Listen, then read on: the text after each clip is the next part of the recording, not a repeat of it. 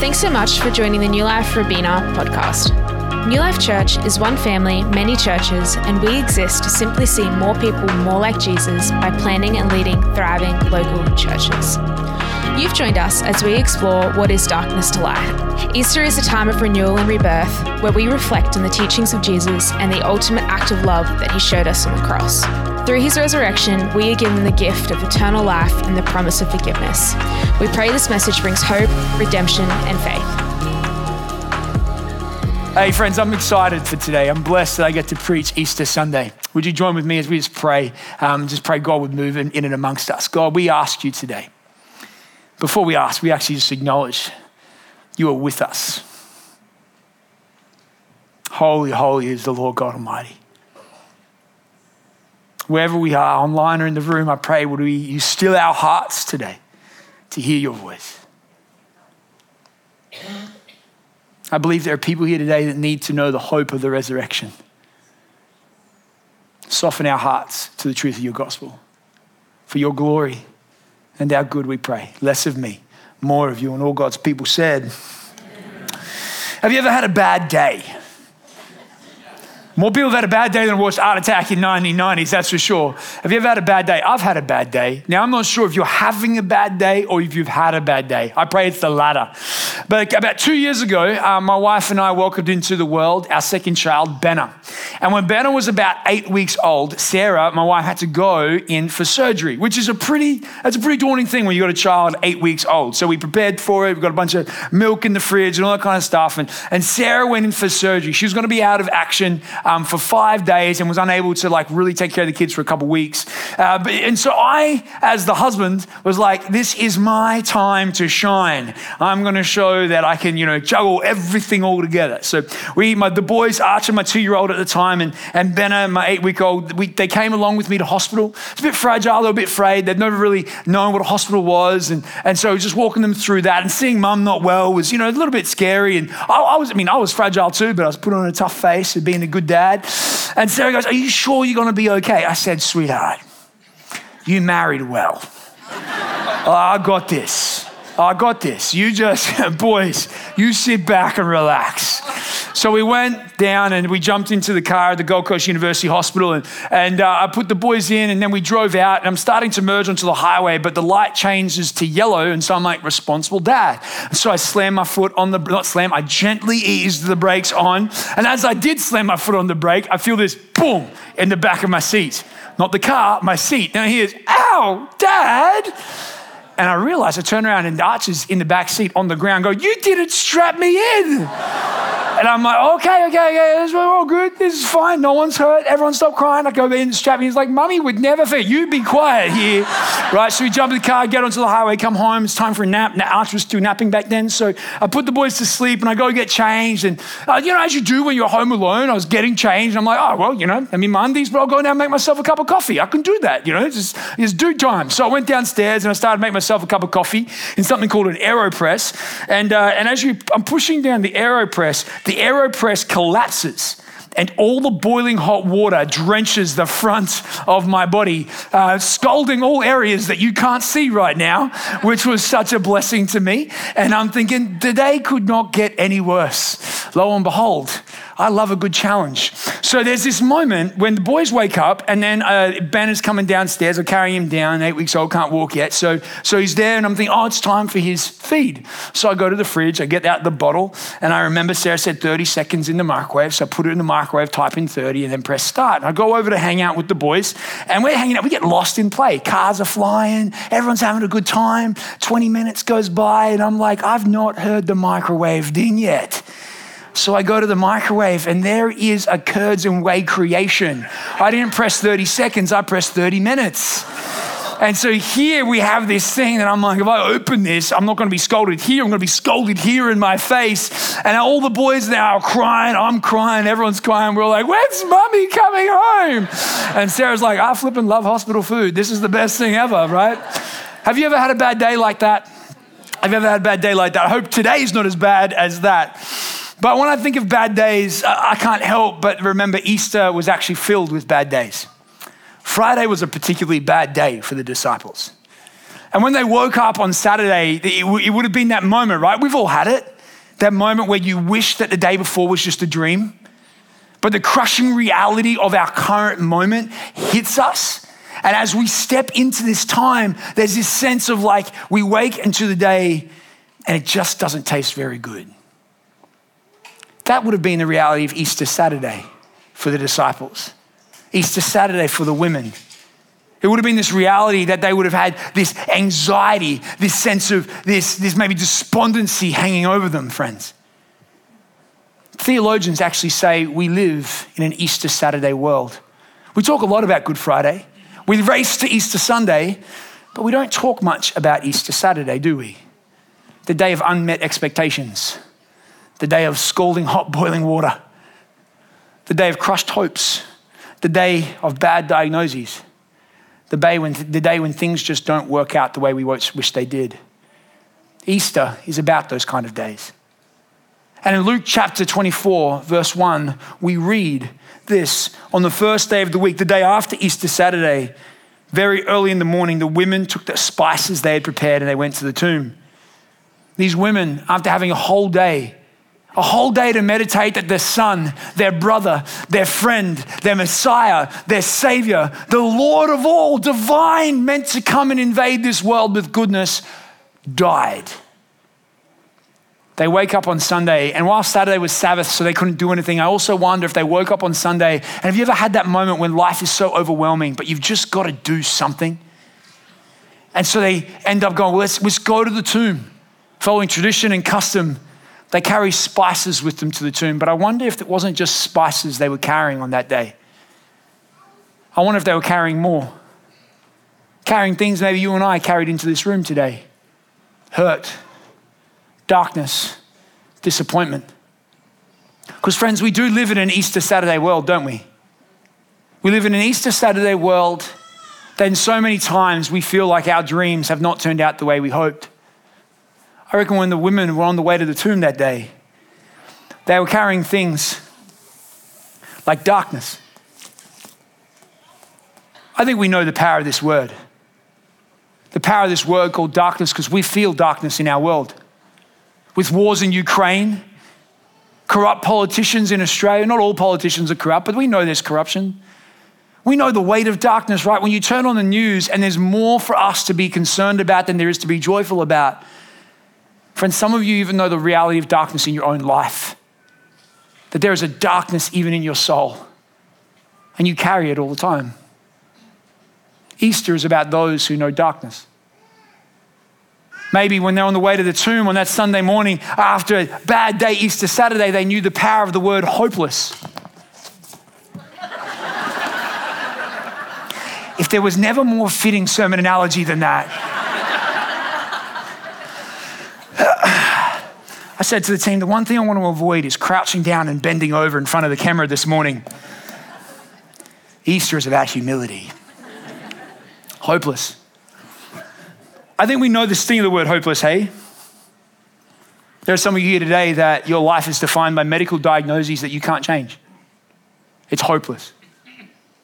There's some of you here today that your marriage, your family, your friendships are broken. They're hopeless. It wasn't just the women on the way to the tomb that knew hopelessness. Friends, do we not know the reality of a hopeless world? We, we maybe on the way to the tomb, another word, just maybe that stung them that we carry also into the room today. Maybe they carried guilt. They didn't speak up enough at the trial. They hadn't said, No, no, Jesus is a good man loudly enough for everyone to hear. Maybe, just maybe, in that moment, they carried the guilt of not having done enough whilst Jesus was alive. Friends, I think there are people in this room today who are carrying guilt guilt of a bad decision, a bad moment, a terrible idea. There are some of you today that are Christians in this room, and you're like, I'm not meant to feel guilty, but I do feel guilty. I carry the weight of things that I wish weren't my reality anymore. There's some of you in this room today who don't yet know Jesus, and you know, whether you're online or here sitting in one of these seats, you know the reality of guilt. I wish it hadn't happened, but it did. The most powerful word they carried on that day, I think, was the word death.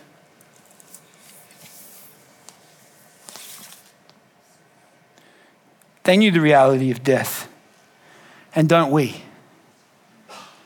There would not be very many people in this room that haven't cried beside a funeral, that haven't actually felt the sting and pain of loss. There are mothers and fathers over in Europe right now who are burying sons and daughters too young because of war. There are refugees who are displaced worried about will they actually make it to tomorrow. There's even things like the cost of living crisis, and we're asking the question will we be able to survive?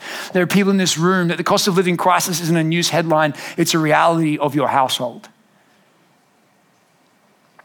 And to these moments, we realize that this is so often how we describe our world. And here's the thing here's what I know I believe this wasn't the way the world was meant to be.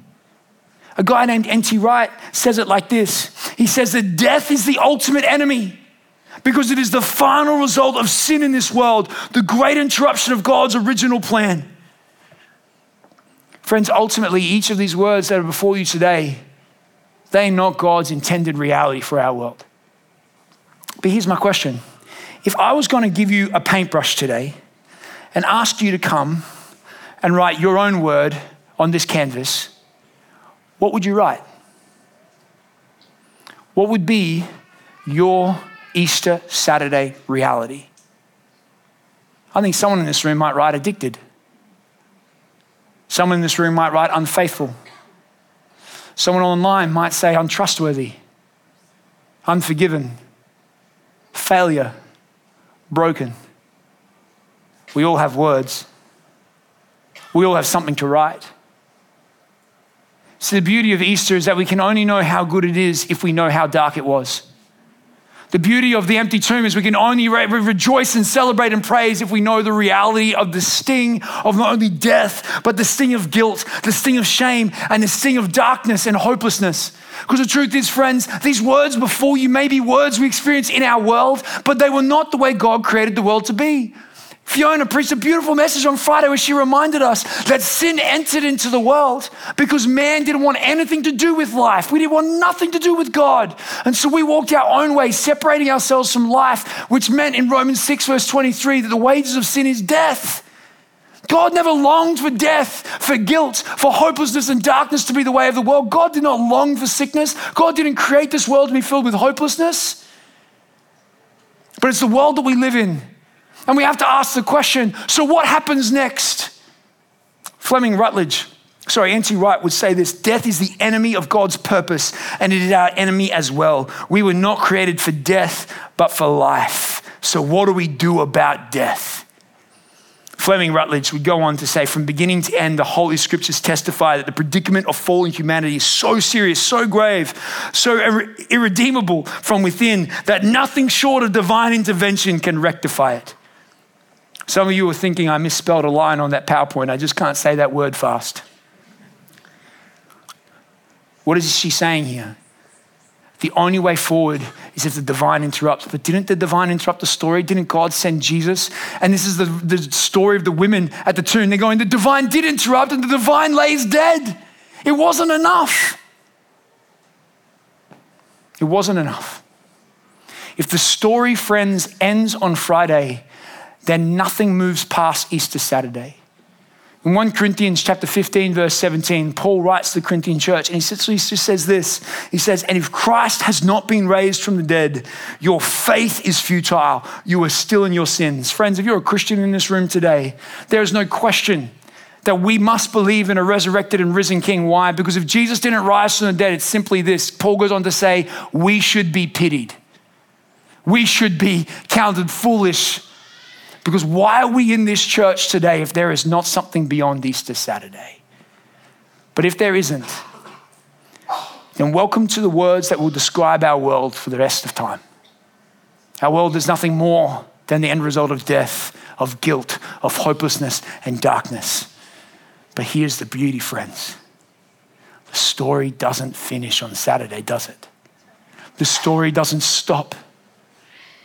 For on that day, as the sun rose over the horizon, the Son of God began to breathe again.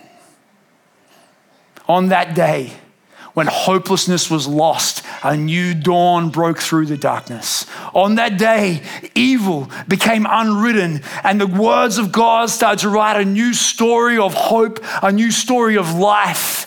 The ground began to shake. The stone was rolled away. And these words would not be the final story. They would just be a comma in the sentence of God's eternal good that He is writing across reality. Friends, on that day, something began to shift. As C.S. Lewis would, C.S. Lewis would write it, Aslan was on the move. In verse 2, we read, They found the stone rolled away from the tomb. But when they entered, they did not find the body of the Lord Jesus. While they were wondering about this, suddenly two men in clothes that gleamed like lightning stood beside them. In their fright, the women bowed down with their faces to the ground. But the men said to them, Why do you look for the living among the dead? Sometimes God asks us, God asks us really weird questions. Let me tell you why we're here. We saw him die. We saw him buried. We're here because we know he's dead. But in the moment, the angels refuse for that to be the end of the story. What do they say? He is not here. He has risen. That word risen, friends. Do you know how powerful it is?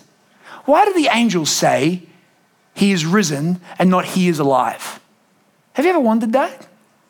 How come they don't say, hey, he is alive? Why do they say he is risen? Why do they say he is risen? Because the word risen is far more powerful than just the word alive. N.T. Wright goes on to say this the message of Easter is not just that Jesus is alive, it is so much more. The message of Easter is that Jesus has risen. Why? Because Jesus didn't just survive the cross, Jesus didn't just faint and pretend to play dead. Jesus wasn't just twiddling his thumbs in the tomb going, Can't wait till Sunday when I make my big reveal. Jesus died. If death is our ultimate enemy, friends, we know this Jesus looked death straight in the face and he did not run, he did not flinch, he did not blink, blink. He embraced the coldness of death and allowed it to swallow him up whole. But he refused to let death win. He is risen. And what does that mean? It means that even death, even the worst that our sin and the evil in this world, even the worst thing we threw at Jesus could not hold him down which means that in this moment, in your Easter Saturday reality, friends, we are called to be an Easter Sunday people. That when we see darkness in our world, we know that because of the empty tomb and the full throne, the story doesn't finish in darkness, friends. It continues in light. 1 Peter 2, verse 9 says that I will declare the praises of the one who called me out of darkness into his glorious light. We know that our world doesn't finish with hopelessness, friends. We know that we now have a hope. This morning, I got a text from a friend who was walking through something in his family that just broke my heart. And I was saying, I'm praying for you. And he texted me back. He said, Michael, you know, I don't know how to handle this. This is new territory for us. But I do know this the light has come into the world and the darkness has not overcome it. And I thought to myself, that's what hope does. The last thing, the worst thing is never the last thing because we have a hope in an empty tomb. It means, friends, that guilt is no longer our reality. Some of you walked in here today with guilt in your lives. Some of you have clicked onto our services online. I know we've got people joining from Norway right now.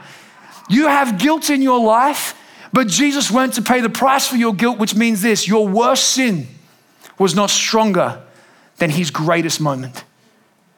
That because Jesus rose from the dead, he paid the punishment for your sins and he wasn't found wanting.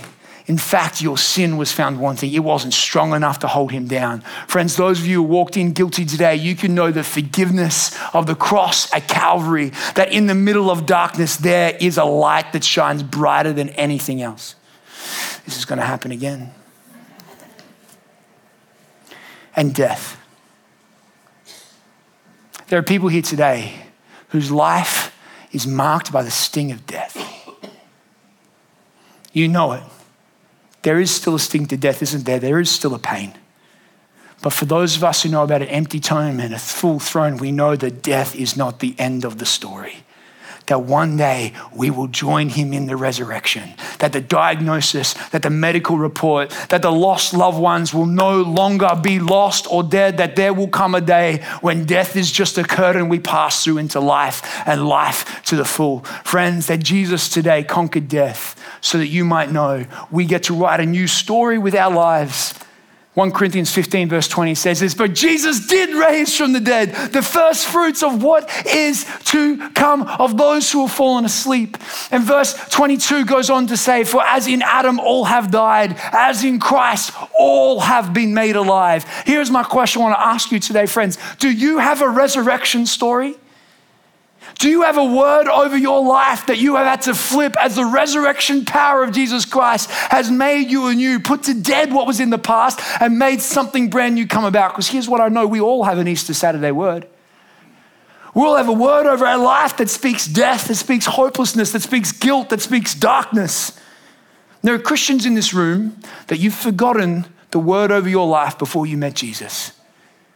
And so Easter has just become another rote thing we step through.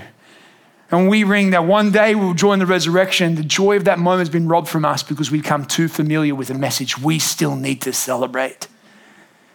Now, some of you here in this room today, you've been invited by a friend. You maybe found out this is what you do at Easter. Maybe you're here because you know you want to hang out with mum at Easter and this is what she does. Who knows? But you're here today, and I need to tell you there is something that's spoken over your life. It is hanging over you like death itself. And there is a hope in the Easter empty tomb that God flips the script on what is written over us, and He speaks a new word, a new reality. Why? Because He is risen. He is risen indeed. Can I tell you the word over my life? 12 years ago, I walked into this church on Easter. They actually asked me to play Jesus. I think they were typecasting the role a little bit there, but I'm not quite sure. And I'd made a bunch of bad mistakes. I'd grown up in a great home, my parents were awesome.